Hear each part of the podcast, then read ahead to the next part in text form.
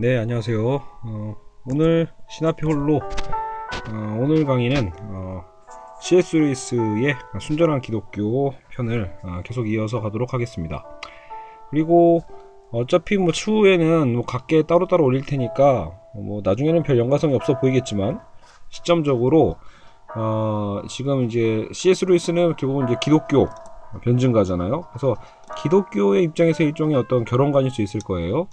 근데 어, 이, 이 편이 끝나고 나면 어, 따로 또 이제 어, 최근에 현대 정치 철학자죠 알랭 바디우의 어, 또 사랑에 관한 알랭 바디우의 사랑 예찬이라는 책이 있는데 알랭 바디우가 다루고 있는 어, 사랑에 대한 관점을 또 다뤄보고요. 어, 그리고 어, 그 후에 이제 알랭 바디우 전반적인 어, 개론을 어, 연이어서 녹음을 하도록 하겠습니다. 뭐 일단은 이번 편은 어, 이제 루이스의 그리스도인의 결혼 편입니다. 그러니까 순전한 기독교 그 아직도 이제 총론은 끝났고 그리스도인의 행동 편에서 여섯 번째 챕터죠. 그이 챕터별로 가자니 굉장히 시간이 오래 걸리고 있는데 사실은 분량적으로 되게 짧은데 이게 녹음으로 하다 보니까 또 의외로 할 말이 많더라고요. 그래서 아마도 루이스의 책을 제가 그대로 요약한다기보단 루이스 견해에 제 견해 보태고 뭐 또 뭐 이것저것 얘기를 하다 보니까 길어지는 게 아닌가 싶습니다. 자, 뭐 여하간 어, 이제 이 그 이전에 이제 어떤 성도덕에 대한 개념을 배웠었거든요. 이제 이번에는 좀 더 나아가는 거죠. 이제 결혼이라는 어, 나름대로 그 제도 어, 그 부분이 어, 어떻게 적용될 수 있는지 뭐 살펴보도록 하겠습니다. 자, 루이스는 일단 그 여전히 이제 그리스도의 결혼이라는 주제 자체가 일단은 껄끄럽다라고 합니다. 부담스럽죠. 어, 아무래도 이가 여러분 이게 1950, 60년대 얘기지만 어, 실제로 이 책이 몇 년대 쓰였지? 여하간 현재 지금 벌써 반세기가 지났잖아요. 21세기에도 여전히 인기 없는 주제죠. 어, 그리 기독교의 결혼관 그리고 굉장히 뭔가 어, 음, 진부하고 고루하다는 느낌을 이미지적으로 갖고 있죠. 하지만 그 안에 굉장히 또 그 루이스의 이 어법에 굉장히 매력이 있죠. 굉장히 인기 없는 주제지만 거기서 그래도 꼭 다룰 필요가 있고 실제로 또 듣고 나면 어, 굉장히 또 중요한 부분이 있구나.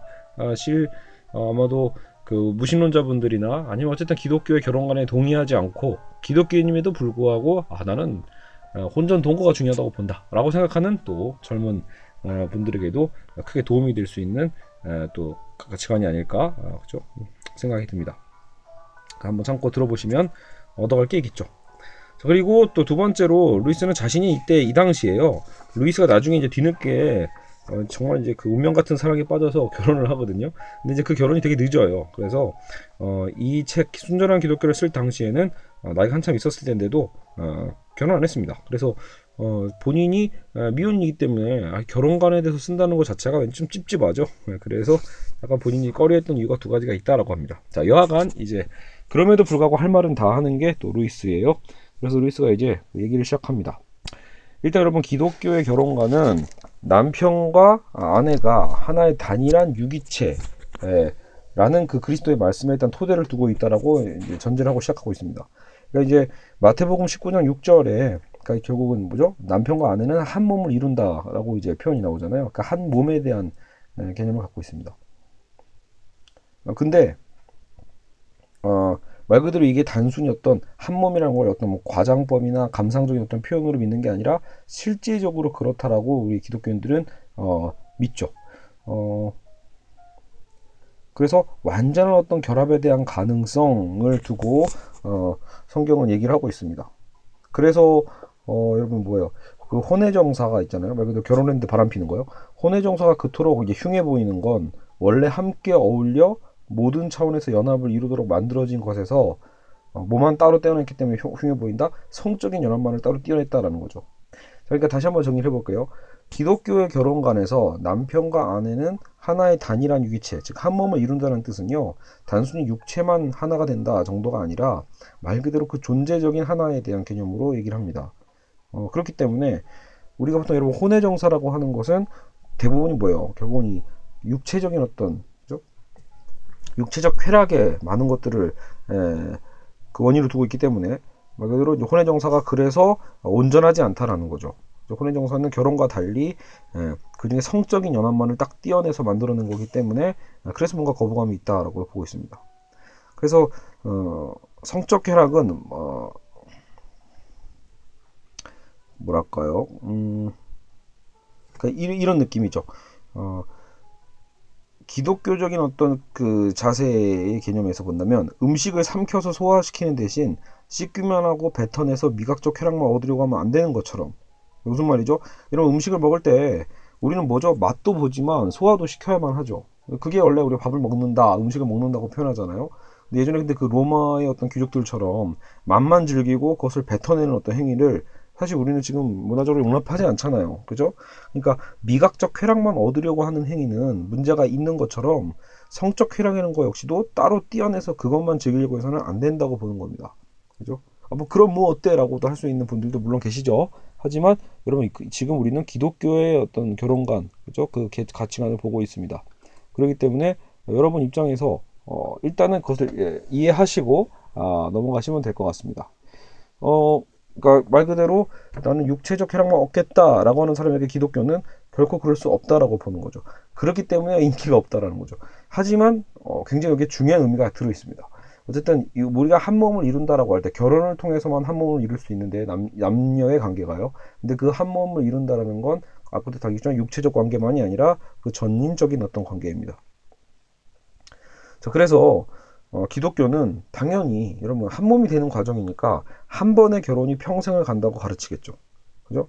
그래서 이제 교파마다 어떤 차이는 있대요. 어떤 차이냐면 이혼을 전혀 인정하지 않는 교파도 있고요. 기독교 안에서도요. 그리고 특별한 경우에 마지못해서 인정하는 어, 교파도 있죠.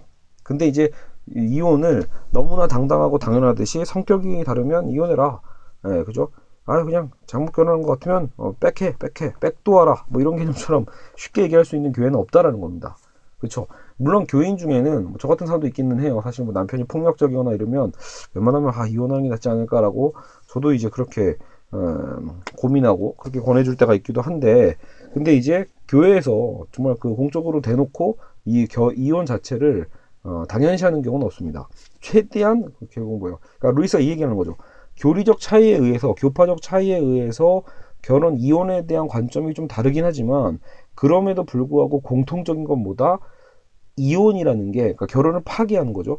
결혼이라는 관계를 파기하는 이혼이라는 것이 일종의 우리 그 외과 수술처럼 어떤 살아있는 몸을 잘라내는 일과 같다는데 모두 동의한다는 점입니다. 그러니까 이건 변함이 없는 거죠. 지금 루이스가 쓰고 있는 이 순전한 기독교 핵심이 뭐예요? 여러 가지 어떤 교파적 차이와 거기에서 많이 많은 것들의 그 견해가 갈리긴 하지만 그럼에도 불구하고 모두가 공감할 수밖에 없는 말 그대로 그런 아, 순전한 기독교가 무엇인가에 대해서 찾고 있는 과정이잖아요. 그러니까 이 결혼관도 그런 논리인 거예요. 교파적으로는 이혼관에 대해서 어, 아예 인정하지 않는 좀 더 보수적인 데도 있고 조금 더 인, 마지못해 인정해 주는 것도 있고 그죠? 여튼 관점은 다르지만 이혼을 권장하는 교회는 없다라는 겁니다. 근데 그건 왜 그러냐, 그죠? 음, 말 그대로 아, 한 몸이 되기로 일단 약속하고 서약한 거니까요. 근데 그거는 좀 이따 나오니까 일단은 참고 있죠. 단지 이제 아까 전 이제 그 여러 가지 뭐 정도의 차이일 뿐이다라는 거죠. 그리고 음, 그렇기 때문에 현대의 이혼관과 많이 다른 거죠. 현대의 이혼관은 언제든지 이혼할 수 있다라는 개념으로 적용되고 있으니까요. 자, 그리고 어, 루이스는 또 한번 또 하나의 어떤 좀 문제를 제기를 합니다.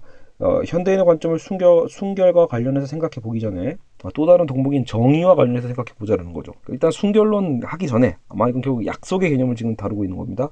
그러니까 여러분 결혼에는 그렇죠?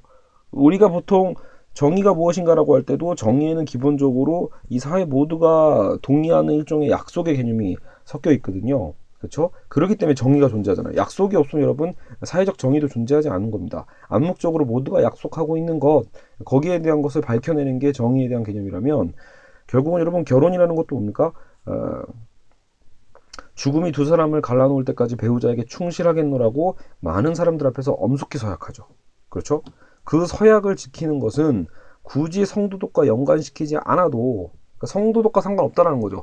여러분 이미 우리는 뭐예요? 공적으로 모든 사람에게 청첩장도 돌리고 그렇죠? 어, 물론 신 앞에서 서약도 하지만 사람들 앞에서도 이미 서약을 하는 거잖아요. 그러니까 여러분 사실 이혼은 꼭 기독교의 문제가 아니다 해도 여러분 기독교의 교리가 아니다 하더라도 그렇게 쉽게 이혼할 수 있는 건 아닙니다. 그죠? 그러니까 뭐 100번이고 1000번이고 고민해 볼 만한 아주 중요한 얘기죠. 그만큼 결혼 전에 고민할 필요가 있다라고 저는 또 생각합니다. 무턱대고 결혼해서 여러분 서약이 아무것도 아닌 것처럼 결혼식은 여러분 이제 누구나 다 하- 한다고 생각하니까 마치 결혼식을 여러분 그냥 어떤 쇼라고 생각하는 경우가 많죠. 어떤 단순한 어떤 형식처럼 그래서 뭐 줄에는 아무도 제대로 듣지도 않고 흘려 듣고 언제 빨리 끝나나 막 이렇게 보는 것 같지만 여러분 그럼에도 불구하고 서약입니다. 그렇죠? 그러니까 그 서약 가운데 그것은 우리를 지켜야 된다라는 일단 의무가 있다라는 거죠. 이행해야 될 의무. 그래서 현대인들이 늘상 말하듯이 성적 충동이 아, 다른 충동과 똑같은 것이라면 성적 충동 역시 다른 충, 다른 충동들과 똑같이 취급해야 한다라고도 표현합니다. 어, 즉, 뭐 다른 충동들도 약속의 어떤 제재를 받듯이, 그렇죠? 여러분 예를 들어 뭐 충동이라는 건 성적 충동만 있는 게 아니잖아요. 그죠? 어떤 남의 것을 훔치고 싶어하는 것도 있을 수 있고 폭, 폭력적인 어떤 충동도 있죠. 그런 충동에 대해서 우리는 뭐예요? 아, 그래도 함부로 때리지 마라, 함부로 훔치지 마라 이런 것들에 대한 모든 약속에 대한 그것을 어겼을 때 제재가 다 있는 것처럼 성적 충동에 대한 것도 아, 결혼 서약의 제재를 받아야 한다라고 루이스는 같은 논리로 얘기를 합니다.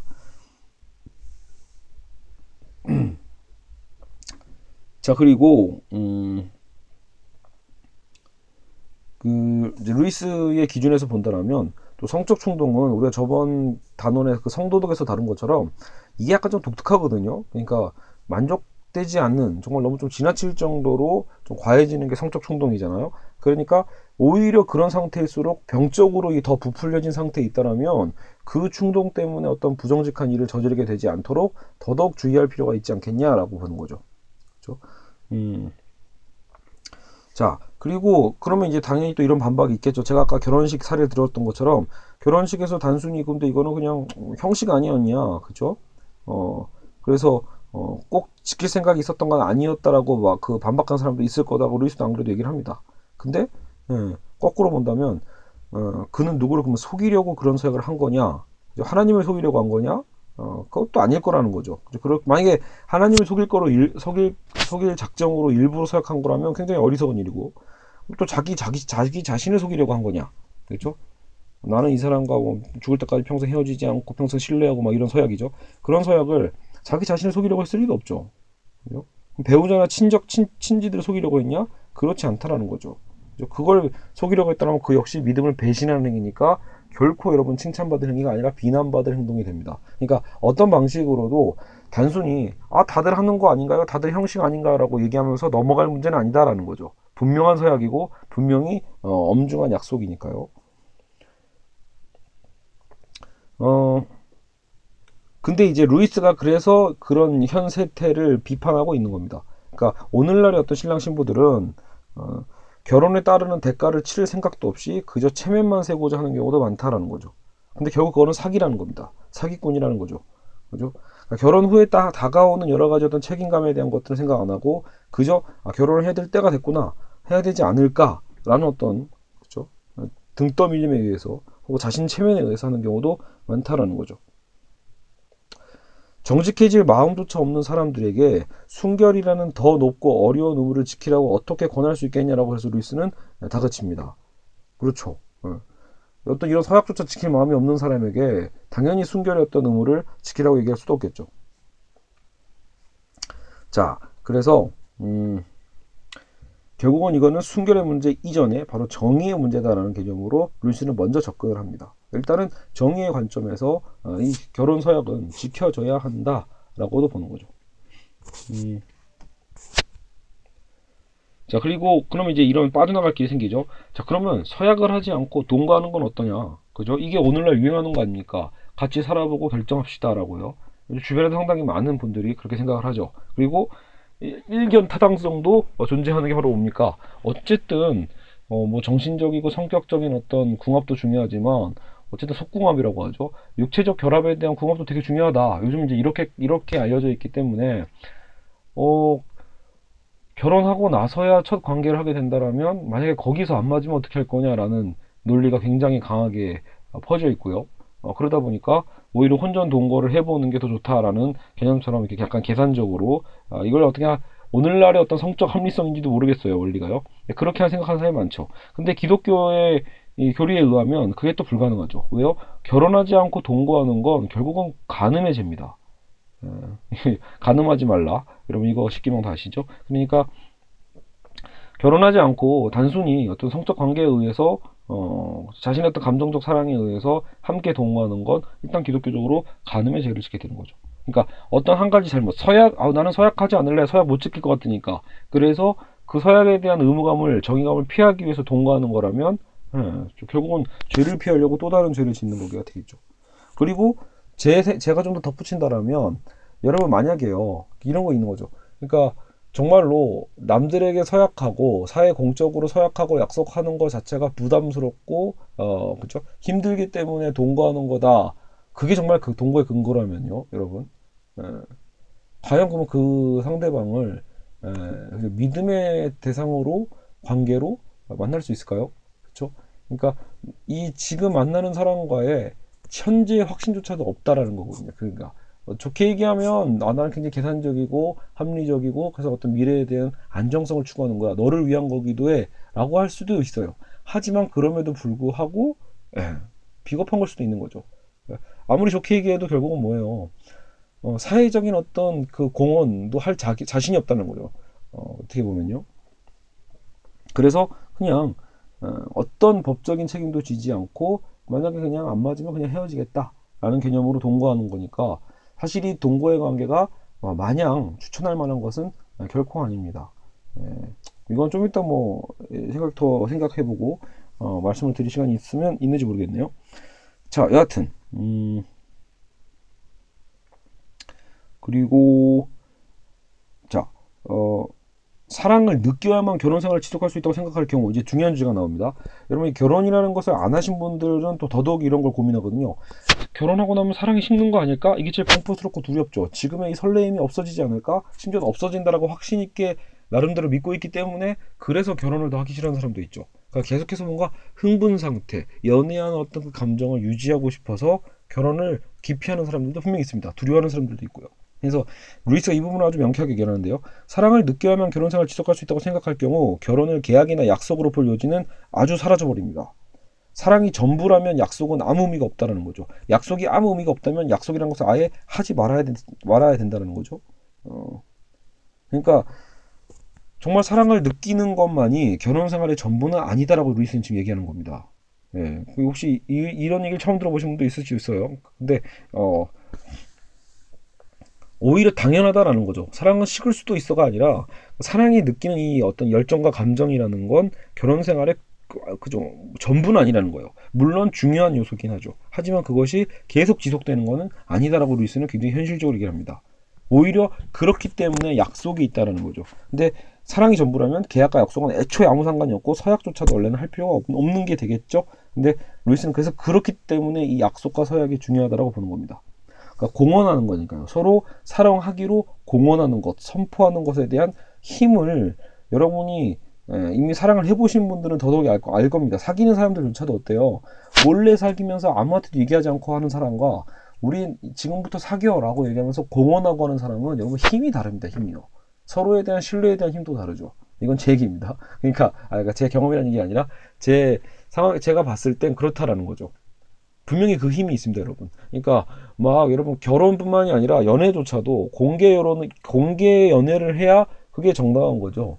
몰래 숨어가지고 연애한다라는 건 그거야말로 더 어, 비겁한 게 아닐까요? 그러니까 언제든지 헤어져도 어떠한 사회적인 자신의 어떤 커리어나 명예 말고도 그런 거 자존심에 어떤 상처도 주지 않을 정도로 자기 둘만 아는 비밀로 끝내버리는. 예. 근데 오히려 그거만큼 쉽게 헤어질 수 있다는 거죠. 진짜 사랑한다라면 그 연애는 여러분 그래서 우리가 100일이고 200일이고 챙기는 것 중에 하나가 그쵸? 또 뭐 옛날에 보면 뭐 100일빵 이런 것도 있었잖아요. 그러니까 인정이죠. 사회적 인정을 통해서 그 확인받는 거고 그 상황 속에서 더 사랑이 어, 저 견고해지는 거거든요. 그러니까 결혼은 이루 말할 수 없겠죠. 실제로 그래도 루이스는 약간 비꼬면서 얘기하는 게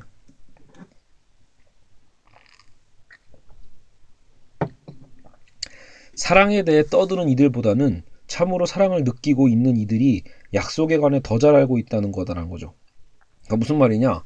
그러니까 자기처럼 상이 루이스처럼 상이 떠드는 어떤 이들보다 정말 사랑을 느끼고 있는 사람도 있잖아요. 어쨌든 사랑이 전부야라고 생각하는 그 사람들, 사랑을 느끼고 있는 이들이 나중에는 오히려 약속에 관해 더 잘 알고 있다는 거예요. 서로 사랑하는 연인들에게는 그러니까 약속으로 자신들을 묶으려는 경향이 자연스럽게 생겨난다는 겁니다. 그렇죠? 그래서 여러분 아까 좀 아까 말씀드렸잖아요. 100일 반지, 뭐 1년, 1주년 이런 걸 기념하려고 하는 이유가 뭐예요? 그 기념일 자체가 여러분 뭐예요? 기념일을 챙긴다는 것 자체가 일종의 어떤 약속적 행위죠. 자꾸 자신들을 특별하게 묶으려고 하는 경향이거든요. 그렇죠? 우리는 쿨해. 우리는 그냥 예, 동거하고 우리는 그냥 뭐 어떤 성적인 것, 뭐 정서적 교감 뭐 다 같이 나눌 수 있어. 우리도 하나가 될 수 있는 거지라고 표현하더라도요. 여러분 결국은 뭐예요? 그렇게 얘기하시는 분들도 어떤 식으로든 기념일을 챙기려고 하고 좀 자꾸 무언가 약속을 더 하려고 하죠. 내부적으로나마. 설령 사회적으로 공헌하지 않더라도 자기 둘 사이에서나마 어떠한 약속들을 정하려고 하고 무언가 자신들을 더 올가매려고 하는 요소들이 분명히 있거든요. 그게 일종의 본능이라는 거죠. 사랑하면 떠나보내고 싶어 하지 않는 거니까요. 그렇죠? 결국 루이스가 하고 싶은 얘기는 뭐예요? 기독교의 법이요. 그죠? 사랑이 열정이 갖는 그 본질에 어울리지 않는 무언가, 그 우리 어떤 본성에 어울리지 않는 그 무언가를 억지로 강요하는 건 아니라는 거예요. 그렇죠? 오히려 우리의 열정 자체가 촉구하는 것을 진지하게 받아들이라고 요청할 뿐인 거죠. 오히려 잘못된 왜곡적인 성향으로 나가지 않게끔 오히려 가장 안전한 길로 그렇죠. 어떻게 보면 어, 그 열정 자체를 인정해 주는 것이 기독교의 법이기도 합니다. 어. 자, 그리고요. 음.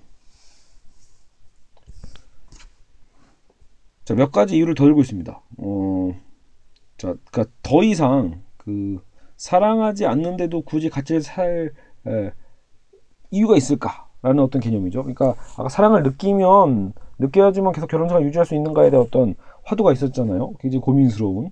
근데 왜그 루이스가 아까도 지금 약속을 계속 강조했잖아요. 약속은 사랑의 감정이 사라진 후에도 유효한 거라고요. 사랑의 감정이 식었다고 해서 약속도 파기되는 게 아니라는 거예요. 요즘은 어때요?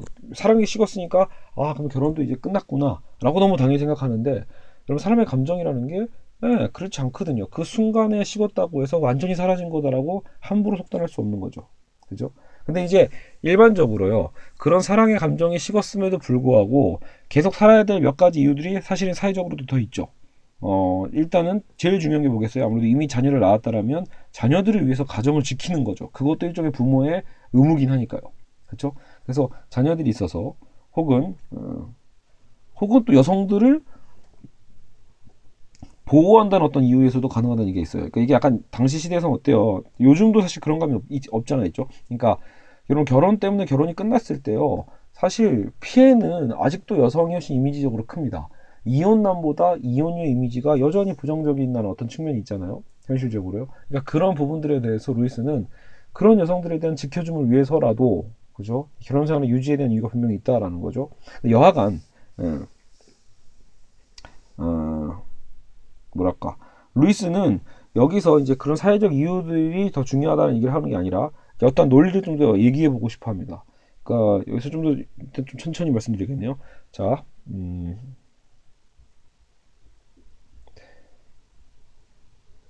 자, B가 C보다는 좋더라도 자, 자 ABC가 있는데 B가 C보다는 좋더라도 그 B보다 더 좋은 A가 있을 수 있다는 점을 깨닫지 못하는 이들이 너무나 많다라고 얘기합니다. 즉 무슨 말이냐면 이분법적으로만 생각한다는 거죠. 야, 좋은 거야 나쁜 거야. 너는 찬성이야 반대야. 이렇게 A냐 B냐 B냐 C냐 어떻게 딱 이게 딱 부러지게 하나의 선택지만 얘기를 강요하는 경우가 많다라는 거예요. 우리 어떤 논리적인 패턴이요. 근데 루이스는 우리 현실적 삶은 그렇지 않다라는 거죠. B가 C보다 좋다고 하더라도 어, 그죠? 그 B보다 더 좋은 A, 그죠? 또 다른 제3의 어 그죠? 방향성도 있다라는 것을 상기시켜주고 있습니다.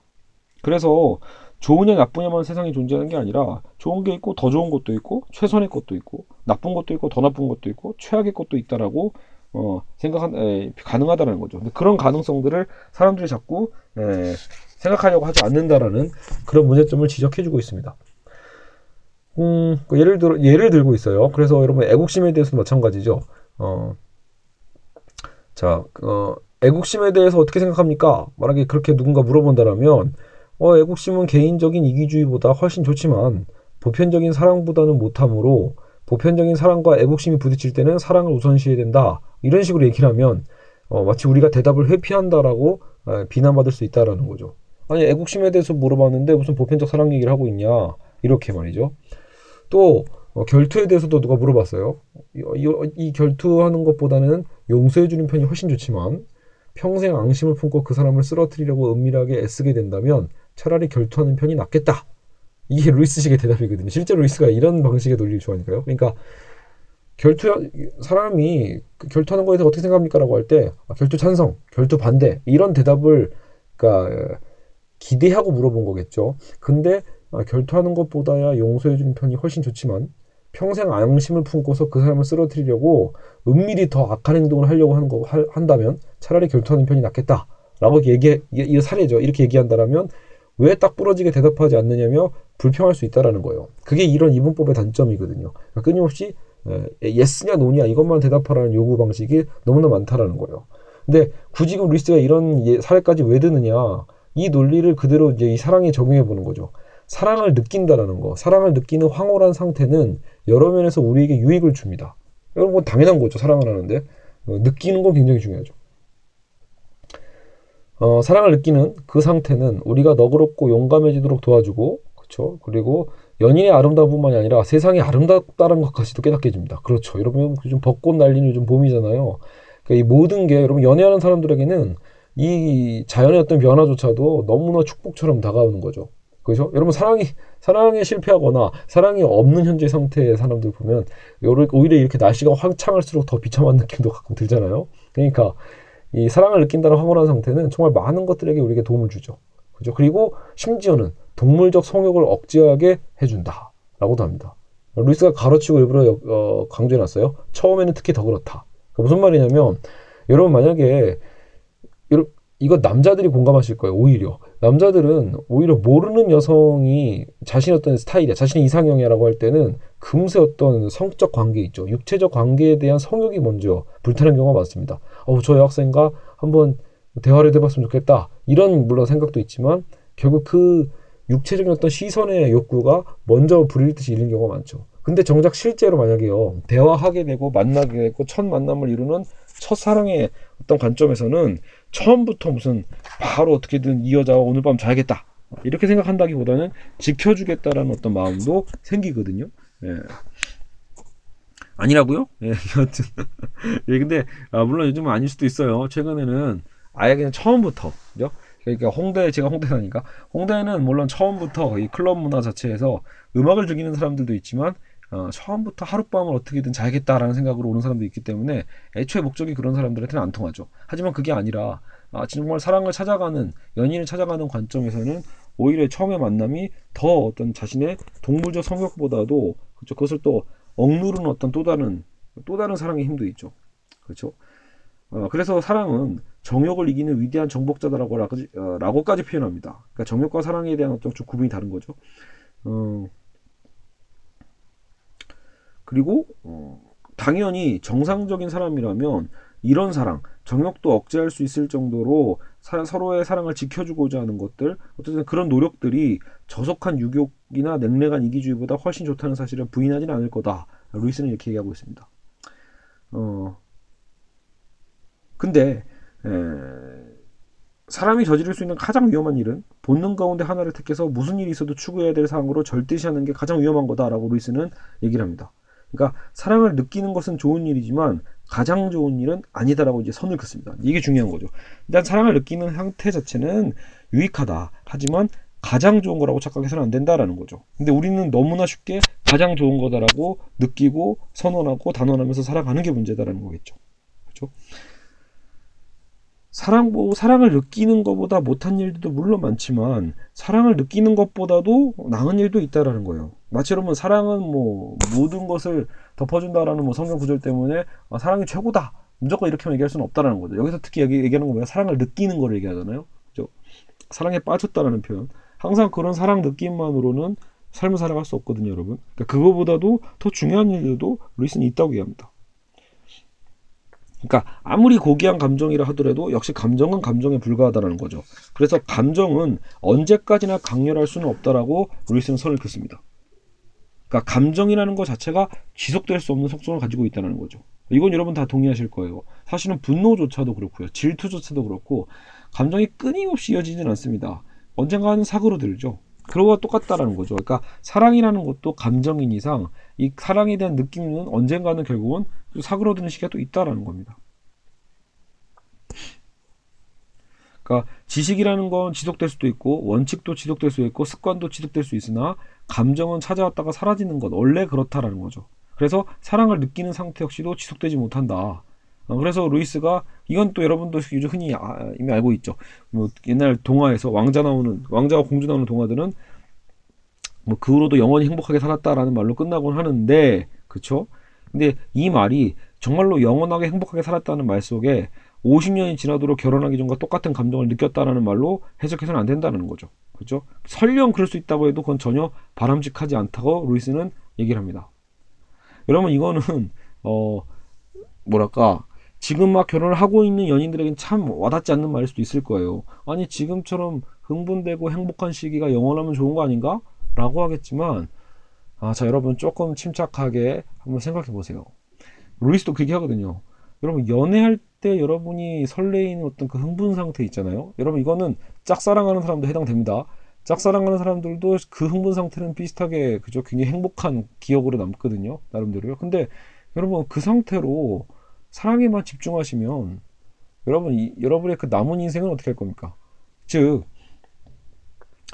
그 흥분 상태, 사랑에 대한 사랑을 느끼게 성적 흥분만 얘기하는 게 아니죠, 여러분. 어, 그죠? 여러분 남자들이 맨날 그 육적인 유욕에 대한 것만 관심이 많이 있긴 하지만 여성분들은 또 그렇지 않거든요, 그죠? 같이 손잡고 사랑을 속삭이고 함께 윤중로를 거니고 이것만으로도 여성들은 설레이거든요. 근데 그런 설렘의 감정을 여러분 24시간 그것도 50년 동안 계속된다고 생각해 보세요. 여러분은 그럼 여러분이 갖고 있는 어떤 능력과 재능도 활용하지 못하고요. 계속해서 그 감정만으로 살아가는 겁니다. 여러분 그러면 그것도 일종의 식물 인간인 거죠. 하나의 감정만 갖고 살아가는 거잖아요. 그러니까 루이스는 불가능하다고 본 거예요. 그래서 그럴 경우에 어떻게 잠이나 자겠냐, 취미는 어떻게 할 거냐, 친구 관계는 다 어떻게 할 거냐 이런 얘기를 하는 거죠. 굉장히 타당성이 있는 얘기입니다. 너무나 당연한 얘기죠. 어, 그래서 루이스는 또 이렇게 선을 그어요. 사랑을 느끼지 않게 되었다는 게 꼭 사랑하지 않게 되었다는 뜻은 역시 또 아니라는 거예요. 자, 이제 굉장히 중요한 얘기죠. 그러니까 어, 사랑을 느끼지 않는 건데 어떻게 그게 사랑한다고 표현할 수 있는 거지? 라고 하지만 그렇다라는 겁니다. 사랑을 느끼지 않는 거랑 사랑하지 않게 되었다라는 것은 분명히 다르다라고 얘기합니다. 그래서 여기서 이두 번째 등장하게 된 사랑 있잖아요. 사랑하지 않게 되었다는 뜻은 아니다 할 때 두 번째 의미의 사랑은 그래서 사랑하는 그 느낌과 다른 사랑이라는 겁니다. 우리가 사랑, 우리가 아, 나 사랑에 빠졌어라고 하는 그런 어떤 사랑 느낌 있죠. 설레이는 그런 사랑과 다른 사랑이 있다라고 루이스는 구분을 하고 있어요. 그래서 의지로 그 사랑이라는 건 두 번째 사랑이죠, 지금. 첫 번째 사랑은 계속 뭐였죠? 우리 어떤 감정과 욕구에 가까운 그 사랑이었는데 지금 루이스가 이제 새롭게 구분해낸 그 사랑은 뭐냐면 우리의 의지로 유지되는 겁니다. 본능이 아니라. 그리고 의도적인 습관으로 강해지는 깊은 연합을 의미합니다. 두 사람이 특히 그게 그리스도인 부부라면 하나님께 구해서 받은 은혜로서 강화되는 깊은 연합입니다. 그죠? 그러니까 사랑의 느낌, 저 어떤 그 초기의 첫 번째 사랑에 대한 감정은 당연히 인간의 욕구에 관련된 부분이기 때문에 언젠간 사그러들지만 하지만 우리는 두 번째 사랑을 이어나가야 된다라는 거죠. 의지적이고 그리고 거기서 뭔가 더 강해지는 어떤 깊은 연합에 대한 단계들 또 우리 힘으로는 할 수 없기 때문에 신에게서 받은 그 은혜를 통해서 강화되는 그 연합 서로에게 어떤 그래서 좋은 감정이 느껴지지 않는 순간에도 이런 사랑을 할 수 있다라고 루이스는 얘기합니다. 자기 자신에게 좋은 감정이 느껴지지 않을 때에도 자신을 사랑할 수 있는 것처럼 말이죠. 하, 비유는 죽여줍니다. 그러니까 우리 어때요? 내 자신이 아무리 어리석고 우리 자신 믿고 슬플 때도 있어요. 근데 여러분 그럼에도 불구하고 우리는 다시 곧 내 자신을 사랑하면서 넘어가잖아요. 그렇죠?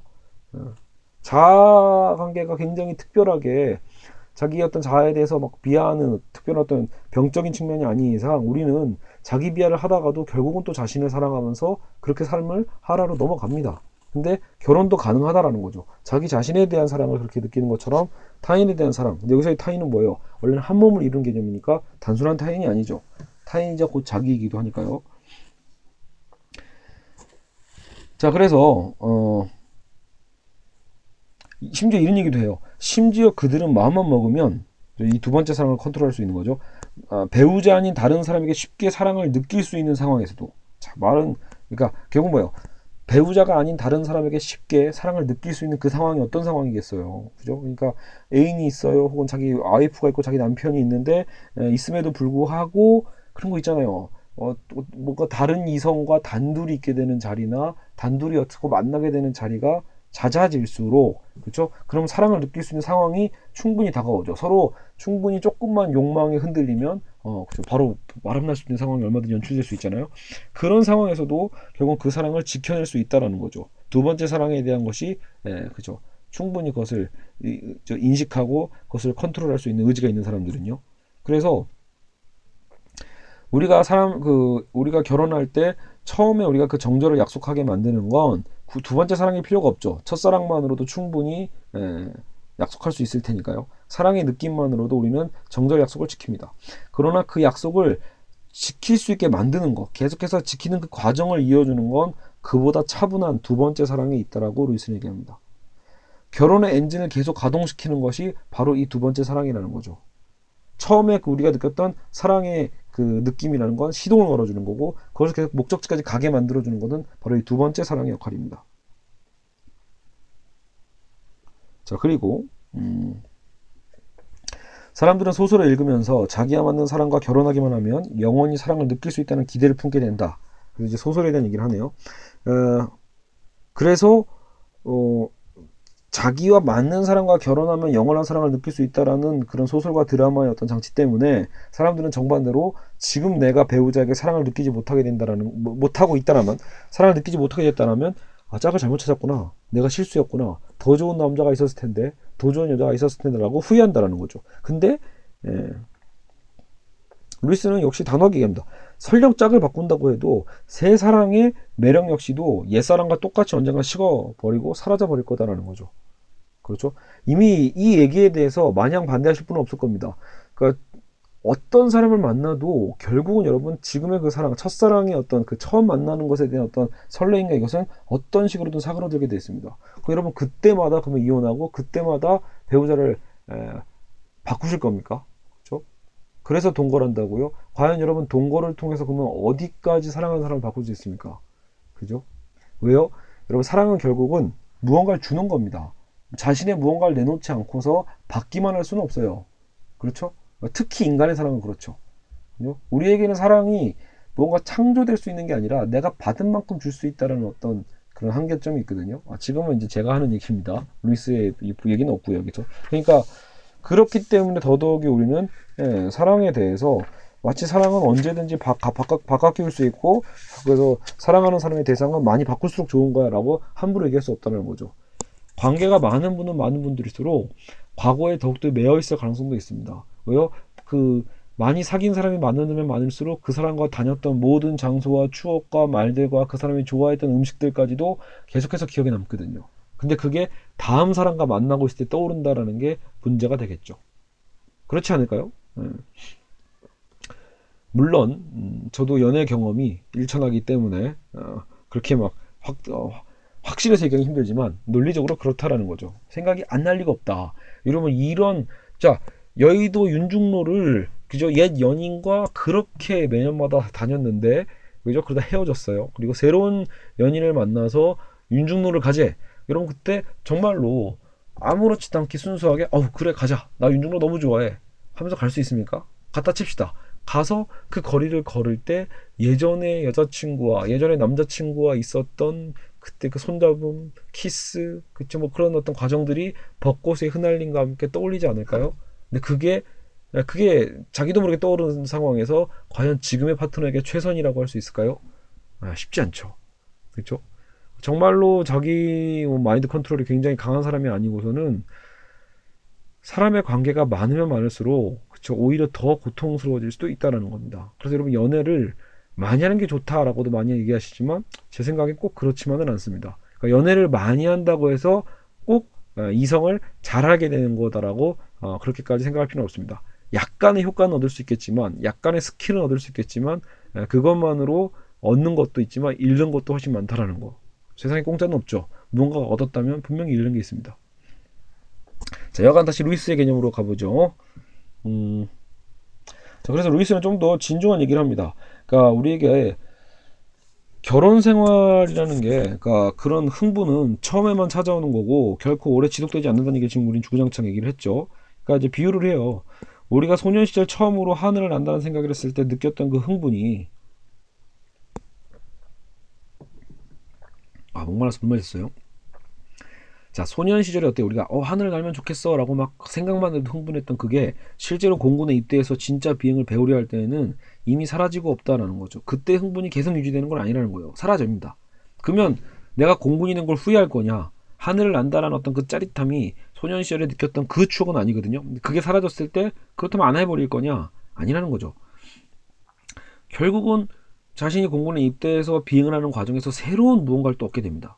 자, 그리고 또, 어, 매력적인 장소를 처음 보았을 때 느꼈던 흥분 또한 막상 그곳에 살러 가서 보면 이미 사그러지고 없어진 상태다. 여러분 어때요? 그런 경우도 많죠. 여행을 가서 잠깐 봤을 때 굉장히 매력적인 장소가 어, 내가 여기서 아예 한 한 달에 살아볼래. 이런 식으로 한번 가보십시오. 10년 아니, 아, 1년 정도 있어 볼래. 있어 보세요.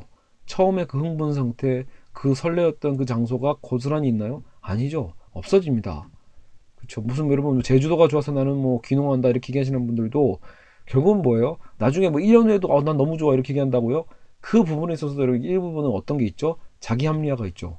모든 걸 다 버리고 제주도까지 왔는데 어, 난 전혀 안 행복해 후회돼. 아, 여러분 이런 얘기를 하고도 싶을 겁니다. 물론 다 후회하는 얘기가 아니죠. 근데 제 말은 뭐냐면 만족할 수도 있지만 그 만족이 처음에 잠깐 여행 와서 만났던 그 흥분과는 완전히 다르다는 얘기입니다. 이해 가시죠? 예. 그러니까 꼭 제주도로 내려갔다고 해서 그렇죠? 귀농을 했다고 해서 예. 그러니까 무조건 불만족한다. 그래서 자기 속인다, 남을 속인다 이게 아니라 설령 만족하는 사람들, 성공한 사람이라 하더라도 그죠? 도시에서 살다가 귀농을 하는 사람들이 설령 그 귀농에 성공했다 하더라도 자신들이 예전에 도시에 살면서 잠시 여행을 떠나면서 느꼈던 어떤 그 자연의 공기나 순수함이나 이런 거에 대한 쾌감은 분명히 사라지고 없다라는 거죠. 그죠? 그 다음에 더 무언가를 찾아서 만들어갈 수 있다라고 지금 루이스는 그 얘기를 하고 싶은 겁니다. 우리 보고 절망하라는 얘기가 아니에요. 사랑에 대한 감동이 사라지고 사랑에 대한 느낌이 사라졌다고 이젠 야 인생이란 원래 그런 거야. 원래 드라이한 거지. 그냥 메마르게 살아가. 인생은 고통 그 자체야. 이런 얘기를 하는 게 아니다라는 겁니다. 아시겠죠? 어. 그래서 어떤 경우든지 끝까지 해내기만 하면 처음에 느꼈던 흥분은 사라진 대신에 좀 더 차분하고 지속적인 재미가 생긴다라고 윌슨 얘기합니다. 여러분 그 기가 막힌 얘기 아닙니까? 인생을 여러분 어, 저보다도 오래 사신 분들도 많이 듣기, 들으시겠죠?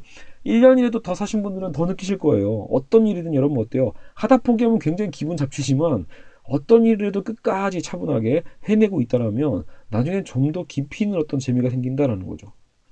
어, 여러분 저 같은 경우도 그런 거죠. 기타를 처음 칠 때의 흥분감은 굉장히 크지만 나중에 이게 굉장히 어려워지고 힘들어지고 그래서 그 어떤 흥분 상태 사라져 버리거든요. 근데 그 이상을 더 유지해 갈 때 무언가 그 기쁨이 있겠죠. 아 근데 그건 저는 사실 잘 못 느꼈어요. 왜냐면 저는 실제로 흥분만 느끼다가 포기한 케이스니까요. 여하간 어차피 책 읽는 것도 그렇다고 보거든요.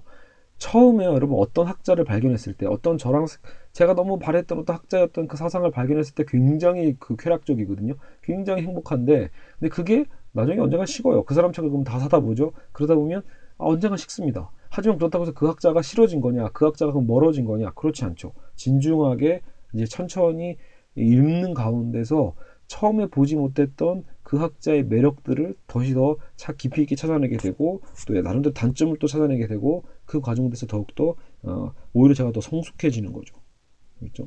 그러면서 오히려 공부 그 자체에 대한 재미를 더욱더 찾아가게 됩니다.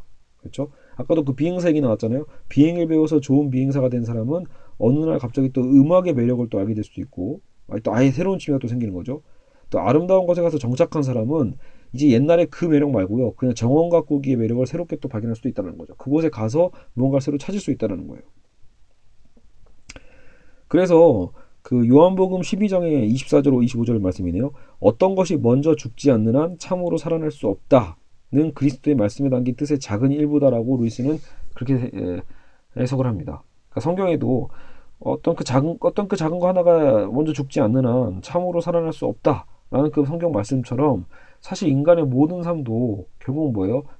어떤 그 흥분과 어떤 그 기대가 사그라지는 그 후에서야 더 깊이 있는 무언가가 나올 수 있다는 거죠. 그렇죠? 그래서 그 상실의 기간, 처음에 그 흥분 상태의 기간이 좀 더 차분한 재미와 즐거움을 바꾸도록 우리는 그것을 내버려두고 지켜둘 필요가 있다는 거죠. 그 가운데서 오히려 인생에 참다운 어떤 재미와 흥미도 생길 수 있다고 봅니다. 새로운 흥분을 만날 수 있는 세계에 우리가 살고 있다는 것을 알게 된다는 거죠. 오히려 여러분 뭐예요? 흥분 없이는 못 살 것처럼 생각해서 자꾸 인위적으로 첫사랑이었던 그 흥분을 유지시키려고 하면 어때요? 그 흥분은 어쨌든 약해지고 드물어질 거고 남은 인생을 오히려 더 권태감과 환멸감에서 지게 되겠죠. 근데 그게 자기만의 고통이 아니라 상대방에게도 그 고통을 주게 되겠죠. 왜 그러겠어요? 왜 너는 그 처음에 대한 그 마음을 못, 못, 못 이루냐라고 하면서 계속해서 닥달하게 했죠. 상대방을요. 그쵸? 결국은 루이스는 이러한 사랑의 깊이와 이런 사랑의 어떤 두 번째 사랑에 대한 어떤 그, 그 어떤 긴 호흡을 이해하지 못할 때 오히려 중년의 남녀들이 유혹에 넘어간다는 겁니다. 그래서 그런 것들을 제대로 깨닫지 못하면 사방에서 새 문이 열리고 새 삶의 지평이 나타날 그 나이에 자꾸 그 바람 핀다는 얘기만 하는 게 아니에요, 여러분. 바람 필 수 있는 위험성도 생길 뿐더러 무언가 새로운 걸 찾아야 될 그 시기를 놓쳐버릴 수도 있다는 거예요. 그냥 끊임없이 그 뭐예요, 여러분. 그냥 옛날만 회상하는 거잖아요. 잃어버린 젊음에 대한 어떤 한탄만 하면서 그 미련을 떨치지 못해서 자꾸 그 나이에 맞지 않게 성형수술하고 그 나이에 맞지 않게 자꾸 끊임없이 뭔가 자꾸 그죠 강박적으로 돌아가려고 하는 것 그러면 안 된다는 거죠. 그 나이에 맞는 깊이를 찾아가는 그 재미를 또 찾아야 된다는 거죠.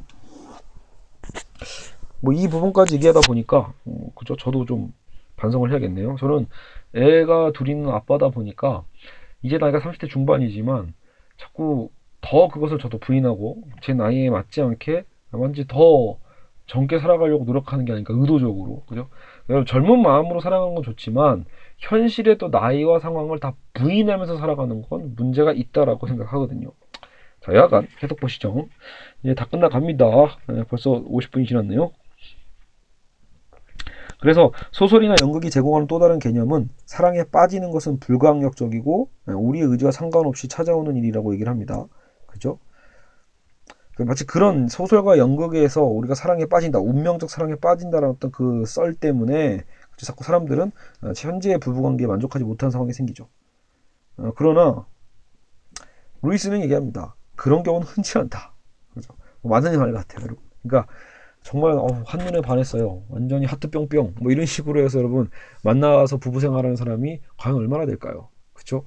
드문 얘기죠. 그 드문 것을 극화시켰기 때문에 재밌는 거잖아요. 근데 그것을 여러분 현실과 혼동해서는 안 되겠죠. 그렇죠? 음. 그러니까 어, 루이스는 이런 얘기를 하는 거예요. 우리가 불가항력적으로 사랑에 빠지는 게 아니라 그냥 우리 사랑하기로 선택했다라는 거죠. 알고 보면. 아무래도 여러분 그냥 말 그대로 그냥 이쁜 여자, 이쁜 남자, 잘생긴 남자, 혹은 뭐야 지혜로운 여자, 지혜로운 남자를 보면요, 일단 매력을 느끼는 건 당연한 거예요. 근데 그 느끼는 그 당연함 속에서 과연 그럼 내가 이것서 단순한 매력을 느낀다가 아니라 사랑을 느끼는 관계로 전환할 건가 말 건가, 사이드 브레이크를 풀 건가 말 건가, 엑셀레이터를 밟을 것인가 말 건가를 우리는 선택한다라는 거죠. 그 작은 선택에 의해서 큰 결과가 바뀌는 거거든요. 그래, 결심했어라는 거죠. 그러면서 이제는 나 이 남자로 선택했으니까 이 남자에게 대쉬해야겠다. 이런 생각이 드는 거거든요. 계속해서 막 밀당하다가, 그쵸? 정확한 감정을 알 수 없어서 밀당하다가 결국은 순간의 어떤 선택이 확신, 결단으로 바뀌는 거거든요. 그렇죠? 그래서 결국 우리 어떤 선택이다라고 얘기하는 거죠. 그렇기 때문에 그 책임도 우리에게 있는 거죠. 자 그리고 루이스는 이혼에 대한 이야기를 그렇게 해서 마치기 전에 우린 지금 이혼에 대한 얘기를 한 셈이에요. 왜냐면 이혼은 아, 결국 뭐예요? 하는 게 좋다 안 좋다 안 좋다라는 거죠. 하더라도 정말 불강력적인 어떤 큰 문제가 있을 때 하는 거지 너무나 감정에서 당연히 해서는 안 된다라고 루이스는 얘기해왔던 거예요. 왜요? 사랑을 느끼는 여부로 이혼을 판단해서는 안 된다는 거니까요. 알겠죠? 사랑을 느끼는 그 이후에 두 번째 사랑에 대한 더 진중하고 깊이 있는 사랑이 찾아온다라는 겁니다. 그 사랑에 대한 것을 붙들면서 서로의 그 배우자에 대한 사랑을 더 깊이 있는 제 2막으로 삶에 대한 2막 3막으로 더 넘어가야 된다라는 거죠. 자꾸 20대의 첫사랑, 10대의 첫사랑에 대한 그 환상에만 빠져 있어면 안 된다라고 보는 겁니다. 자 그리고 어, 사람들이 혼동하는 두 가지를 일단 구분하자고 루이스가 얘기하네요. 한 가지는 그리스도인의 결혼관이라는 거예요. 그리고 또 한 가지는 어, 이, 이와는 별개로 그리스도인들의 유권자나 의회 의원으로서 이혼 법률에 자신들의 관점을 반영함으로써 그리스도인이 아닌 다른 사람에게도 그것을 강제하기 위해 어느 정도까지 노력해야 하는 점입니다. 아까 지금 괜히 말은 긴데 쉽게 얘기하면 이런 뭐예요? 그리스도인에 있던 결혼관에 대한 부분에 대해서 그 결혼관을 만약에 여러분 그 이런 거잖아요. 대통령이 독실한 기독교인이야. 그죠? 법관이 독실한 기독교인들로 가득 차 있어. 그러면 법도 과연 기독교적인 이 기독교의 결혼관으로 강제해야 하는가에 대한 부분입니다. 알겠죠? 거기에 대해서 이제 루이스가 이제 선을 이제 정리를 해주고 있는데요. 자, 그리스도인이라면요. 당연히 이혼을 어렵게 만들어야 한다는 생각하는 사람이 상당히 많겠죠, 당연히요. 그 우린 지금까지 해온 얘기가 그거잖아요. 이혼은 굉장히 어려워야 된다는 거죠. 그러나 법적인 이혼을 강제적으로 어렵게 만드는 건 아니다라고 루이스는 얘기를 합니다. 여러분 이거 구분 정확히 하셔야 됩니다. 지금까지 루이스는 이혼을 하는 것은 굉장히 좋지 않다라는 근거를 굉장히 의미 있게 됐거든요. 근데 그렇다고 해서 이혼을 국가의 어떤 법에 의해서 이미 이혼을 할 마음이 결심된 두 부부에게 강제적으로 못하게 하는 것은 좋지 않다라고 봅니다. 루이스가 어떤 사례 되냐면 회교도 있잖아요. 그죠? 회교도들이 누구도 술을 못 마시도록 법으로 금지하면 적어도 자기는 몹시 화가 날 거라는 거예요. 그죠? 여러분 술을 안 마시는 게 물론 몸에 좋지만 그죠? 근데 그것을 법으로 강제하면 굉장히 불쾌할 수 있잖아요. 그렇죠? 그러니까 좀 다르다라는 거죠. 어, 그렇게 보니까 여러분 담배 흡연 금지도 조금 금, 그죠? 고민해 볼 필요는 있겠어요. 그죠? 자, 여하간. 어. 자, 실제로 루이스가 영국인이잖아요. 영국 국민 대다수는 그리스도인이 아니고 그죠? 그들에게 그리스도인의 삶을 기대할 수는 없다는 사실을 교회가 인정할 필요가 있다라는 겁니다. 현실은 그렇지 않은데 자꾸 교회의 어떤 이 결혼관을 무조건 강요하는 것도 문제가 있다라는 거죠. 아무리 여러분 기독교 목사가 있고 아, 그냥 뭐랄까 기독교 무슨 장로 출신이 무슨 그 대통령이 되고 뭐 총리가 되고 대법관이 된다 하더라도 안 된다라는 거죠. 일단 국민의 선택을 존중해 줘야 되니까요. 그렇죠? 음. 그러나 뭐는 구별하면 된다. 최소한 교인들 있죠. 교회 교회법은 또 따로 있잖아요. 교, 교회의 어떤 그죠? 교회가 물론 강제 그 법을 강제하는 법은 없지만 그래서 교회 안에서의 그 교리는 충분히 엄격하게 할 수 있거든요. 그렇죠? 근데 그것은 개인의 어떤 믿음에 대한 선택이니까요. 그래서 법으로 통제되는 결혼과 교회가 교인들에게 부과하는 법으로 통제되는 결혼을 구별하자라고 루이스는 얘기를 합니다. 그죠? 그래야지 어떤 부부가 기독교적 의미에서 결혼했고 어떤 부분 그렇지 않은가를 또 구분할 수도 있다라는 거죠. 의미가 있죠, 여러분. 강제로 억지로 억지로 막 그 결혼 생활 유지하고 있는 게 아니라 어쨌든 그런 아 뭐랄까요 대충까지 얘기했던 그 신중한 어떤 사랑에 대한 걸 찾고자 노력하는 과정 속에서 부부 생활을 영위하는 또 그런 어떤 누가 그런 노력을 하고 있는지를 또 구분할 수 있겠죠. 자, 여하간 어, 그리고 마지막 부분입니다. 이 부분은 그리스도인의 결혼관에서 무슨 어, 어떤 부분이냐면 남자와 여자에 대한 관계입니다. 결혼을 할 때 여러분 사실 성경에는요 여성들이 굉장히 싫어하는 구절이 좀 있어요. 좀 음, 요즘 여성들이 보기에는 뭐냐면 남편이 아내의 머리라는 표현이 있습니다. 남편이 아내의 머리다. 그죠? 그때 루이스가 이런 얘기를 하는 거죠. 아, 그럼 여기서 궁금해지는 게 대체 머리가 꼭 필요하냐? 남자 여자 평등한 거 아닌가? 왜 머리가 꼭 필요하냐? 동등하게 살면 되는 거 아니야? 라는 의문이 생기고 또 하나는 설사 머리가 필요하다고 해도 그게 왜 꼭 남자여야 되지? 이 두 가지 질문입니다. 여러분 굉장히 흥미있죠? 성경에서 말하는 어, 남편이 아내의 머리가 되어야 된다라고 표현하는데 왜 머리가 꼭 필요하고? 동등한, 동등하게 살면 안 되나? 평등하게 그죠? 그리고 머리가 되더라도 왜 하필 남자인가? 자 이제 첫 번째 대답입니다. 대체 머리는 왜 필요한가? 그죠? 그건 왜 그러냐? 가정에 머리가 필요하다고 보는 이유는 결혼이 단기간이 아니라 영속적인 것이라고 생각하기 때문입니다. 영속적이다. 무슨 말이냐? 그러면 문제는 남편과 아내라고 해봤자 여러분 이거 우리는 뭐 일부 다처제가 이런 게 아니잖아요. 즉 1대1의 관계죠. 남편과 아내의 의견이 언제나 일치한다면 머리가 있을 필요가 없죠. 항상 만장일치라면 머리가 있을 필요가 없는데 그렇지가 않잖아요. 오히려 50대 50의 비율, 1대1의 비율이기 때문에 의견이 갈릴 때가 문제다라는 거죠. 그죠? 실제로 의견이 갈렸을 때 어떻게 할 것인가 대화를 나눠야겠죠. 근데 대화를 나누는데도 일치점을 찾지 못했을 경우가 있겠죠. 그죠? 그럴 때 어떻게 합니까? 싸워야 됩니까? 이혼해야 됩니까? 아니잖아요. 그죠? 두 사람밖에 없으니까 다수결은 불가능하고요. 그래서 이 경우에 할 수 있는 방법은 두 가지다. 헤어져서 각각 제갈 길로 가든지 이게 기혼이죠. 아니면 둘 중 한 사람이 최종 결정권을 행사하는 거죠. 그죠? 결국은 둘 중에 한 명이 최종 결정권을 행사해야 결혼은 유지가 됩니다. 영속될 수 있습니다. 그래서 어, 루이스는 일단 이 첫 번째 대답은 한 셈이에요. 결국은 이혼해서 헤어질 것이 아니다라면 결국은 이 결혼 생활을 유지하기 위해서라도 결국은 둘 중에 한 명이 머리가 될 필요는 있다라는 거예요. 그러니까 최종적으로 충분히 토론하고 충분히 상대로 싸울 수도 있어요 물론. 하지만 최종적 결정은 언젠가 누군가에게 맡겨야만 합니다. 근데 그게 왜 꼭 남자여야 될까요? 그렇죠? 여기서 루이스가 되게 재밌는 사례를 들어요. 그러니까 왜 꼭 남자여야 되냐 굳이 라는 거죠. 근데 루이스는 이런 반문을 해요. 여성들조차도요. 그죠? 그러니까 자기는 자기는 가정의 머리가 되고 싶어하는 여성이 있다고 가정해 봅시다. 내가 머리가 되고 싶어. 근데 내가 설령 머리가 되고 싶다고 하는 그 여성조차도요.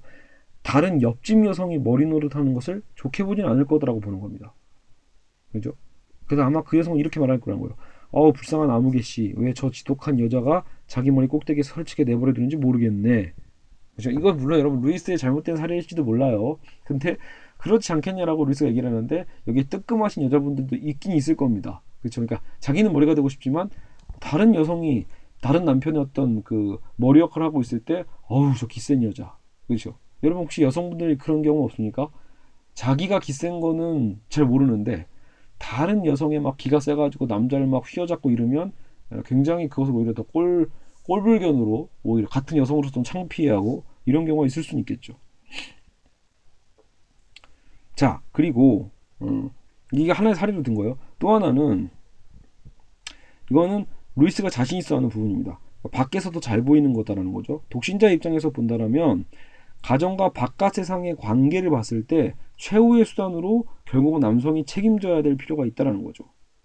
즉 여러분 이건 일종의 외교 정책을 얘기하는 겁니다. 가정과 가정이 만났을 때 나름의 외교 술이 필요한데 결국 그 외교적 결정권을 남성이 갖는 것이 그 가정 전체의 화목을 위해서 유익하다라고 루이스는 생각하는 것 같아요. 그죠? 왜 그러냐? 여기서 이제 여성들이 발끈할 수도 있어요. 가정 밖의 사람들에 대해 언제나 더 공정해야 될 입장이 남자에게 있다라는 거죠. 왜 가장의 어떤 그 책임감이 있으니까요. 혹은 또 대개는 더 공정하기 때문이라고 지기를 합니다. 혹시 여성들이 좀 발견할 것 같은데요. 이건 이건 왜 그러냐면 여러분 좀 들어보면 좀 이해가 가요. 여성은 주로 자기 남편과 남편을 위해 자기 그러니까 여성은 주로 자기 자녀와 남편을 위해 세상과 싸우는 일을 하는 역할을 합니다. 그러니까 여러분 오히려 여성분들이 엄마가 더 전사 같은 게 바로 그런 거예요. 여성들이 자녀와 남편의 요구를 다른 모든 일의 요구보다 앞세우는 것은 자연스러운 거고요. 그러니까 자기 가정을 더 지키는 거죠, 여성들은요. 자녀와 남편의 요구를 다른 모든 이들의 요구보다 앞세우는 것. 그건 자연스러운 거고 어떤 의미에서는 정당하다고까지 할 수 있어요. 그죠? 그러니까 여성은 자녀와 남편의 이익을 맡은 특별한 수탁자다라고까지 표현합니다. 그래서 일종의 여, 그 여성 엄마 역할은 일종의 편애가 당연하다는 거죠. 여러분 옆집 아이보다 자기 아이를 더 사랑하는 그 편애가 엄마에게는 오히려 당연히 허락될 필요가 있다라고 루이스는 봅니다. 그런데 아빠는 아니라는 거죠. 무슨 말이냐면 어, 남편은 아내의 강력한 가족 사랑으로부터 누굴 지킨다? 다른 사람을 보호하기 위해 최후 결정권을 갖는다라는 거죠. 그죠? 자, 그러니까 루이스가 또 마지막으로 이런 사례 들으면서 끝내고 있어요. 이 챕터를요. 만약에 여러분 개가 그죠? 옆집 애를 물었을 때 또 혹은 우리 우리의 애가 옆집 개에게 상처를 입혔을 때 그 집 남편과 아내 중 누구와 먼저 이야기하겠습니까? 자, 또 결혼한 여성분들께 묻겠습니다. 남편을 존경하기는 하지만 그의 가장 큰 문제는 이웃과의 관계에서 그 자신의 권리나 여러분의 권리를 바라는 만큼 강력하게 주장하지 않는 것이라고 생각하지 않습니까? 남편이 약간은 유아론자 같이 보이지 않습니까? 라고 하면서 파트를 마칩니다. 자, 이건 무슨 말이냐면, 이건 결혼하신 분들이 아시거나, 혹은 어, 결혼 안 하신 분들은 자신들의 아빠를 한번 생각해 보세요. 보통, 물론, 아빠들이 드세서, 어, 대부, 뭐, 직접 뭐, 옆집과 어떤 문제 트러블이 있을 때, 층간 소비는 뭐다 해서, 아빠들도 뭐 적극적으로 싸우고, 화내고 이러신 분들 있, 없잖아 있습니다. 다. 다양성이 있으니까요. 하지만, 루이스는 지금 보편적으로 보기에, 보통 있잖아요. 자기 아이가 다쳤을 때, 아이를 먼저 사랑하고 보호해주는 엄마의 그 의무와 그 정당한 편애로서 그죠? 아이 엄마들은요 자기 아이 자기 남편을 위해서 어떻게든 악착같이 오히려 옆집과 더 싸우는 성향이 있죠? 어, 지킬 땐 지켜야 된다는. 근데 아빠들은요 허허 웃으면서 넘어가는 경우가 되게 많습니다. 서로 좋은 게 좋은 거다 식으로 에, 있었던 일들을 최대한 그래도 일단 무마하려고 노력하는 성향이 많이 있습니다. 그렇죠 이게 되게 신기한 걸 찾아낸 거예요. 루이스가 보기엔 이게 어쨌든 이게 그 세계적으로 비슷한가 봐요. 남자들의 성향은 어쨌든 그런 갈등을 중지하고 완만하게 넘어가게 하려는 성향이 있는 반면에 그래서 가끔 자칫하면 남자들이 좀 뭐랄까 자꾸 그 남편들 때문에 아까 남편이 유아론자처럼 보이지 않냐고 물어봤잖아요. 그래서 아내들이 보기에는 자기 남편이 한없이 원망스러울 때가 있는 거죠. 왜 좀 더 강하게 비판 안 하지? 좀 더 왜 강하게 안 나가지? 왜 이렇게 우리 남편은 무능하지? 이렇게까지 원망받을 위기 항상 처해 있는 게 사실 남성들이기도 하거든요. 저는 사실은 루이스 이 얘기에 되게 공감을 합니다. 여러분 저희 집 저희는 실제로 제가 뭐 설거지도 하고 빨래도 하고 요리도 다 할 줄 알거든요. 저희는 거의 공동 육아에 가까울 정도로 어, 그렇죠. 아내도 일도 하고요. 그러니까 저희는 딱히 뭐 그런 것들이 완벽하게 구분된 남성과 여성 역할이 없지만 그럼에도 불구하고 저희 아내도 저에게 인정해 주는 게 있습니다. 바로 아, 가장의 역할이죠. 예, 그러니까 그 가장이라는 게 꼭 돈을 누가 버는가 이거에 정의가 되어 있는 게 아니라 남성이 갖고 있는 어떤 일종의 그 어쨌든 가정 전체의 삶에 대한 어떤 그 책임감 거기에 대해서 아, 남 누가 이렇게 사별하거나 먼저 돌아가시지 않는 한 일단은 남자들이 그 가장의 역할을 한다라는 거죠. 굳이 여러분 한국이 남성 중심주의가 아니어도 이제 영국에서도 지금 이 얘기를 하고 있는 거잖아요. 그러니까 어느 측면에서는 그래서 이게 너무 길어지면 안 되겠네요. 여하튼 음, 남성의 역할론이 어느 정도는 가정과 가정의 외교적 관계에서 중요하다. 그 얘기지 그 남성이 그래서 존재론적으로 여성보다 우월하다는 얘기는 아닙니다. 여러분 이건 구분하셨으면 좋겠습니다. 루이스가 그 얘기를 어, 많이 안, 안 하고 넘어가서 오, 비난을 많이 받을 것도 같은데 아, 결국은 그렇다고 해서 존재적으로 신이 여성을 폄하하면서 만든 거 이런 개념은 절대 아닙니다. 그게 아니라 이건 분명히 합리적인 신 신에게서 보기에도 뭔가 합리적인 의도가 있다라는 거죠. 알겠죠? 그렇다고 해서 여성이 결국은 만약에 엄마의 그 편애적인 사랑이 없으면 가정 역시도 유지되지 않습니다. 균형을 맞추는 거죠. 누군가는 내 가족 중심으로 생각하고 누군가는 가족과 가정의 관계적 중심에서 생각해서 어, 서로 보완을 할 때 이 어떤 균형점이 유지가 되는 거죠. 원래 외교가 그런 거잖아요. 외교 자체가 원래 그런 거잖아요. 그죠? 살, 살얼음을 타듯이, 그죠? 딱 균형을 잡아가는 거죠. 자, 여하간, 오늘 우리 이 시간에, 에, C.S. 루이스의 그리스도의 어떤 그 결혼, 그리스도의 어떤 결혼관을 살펴보았습니다. 여러분, 어쨌든 긴 시간 동안 고생 많았고요. 아, 자꾸 좀, 어, 순전한 기독교 편은 좀 빨리 해야 되는데, 정말 하나하나 다 이게 쉬운 내용이 아니에요. 읽어보면 그렇게 안 어려운데 제가 말로 떠들다 보면 힘들어지네요. 어, 목이 벌써 아파서 아, 알랭바디우는 내일 해야겠습니다. 자, 여하간 여러분 오늘 고생하셨고요. 네, 또 다음 시간에 뵙도록 하겠습니다.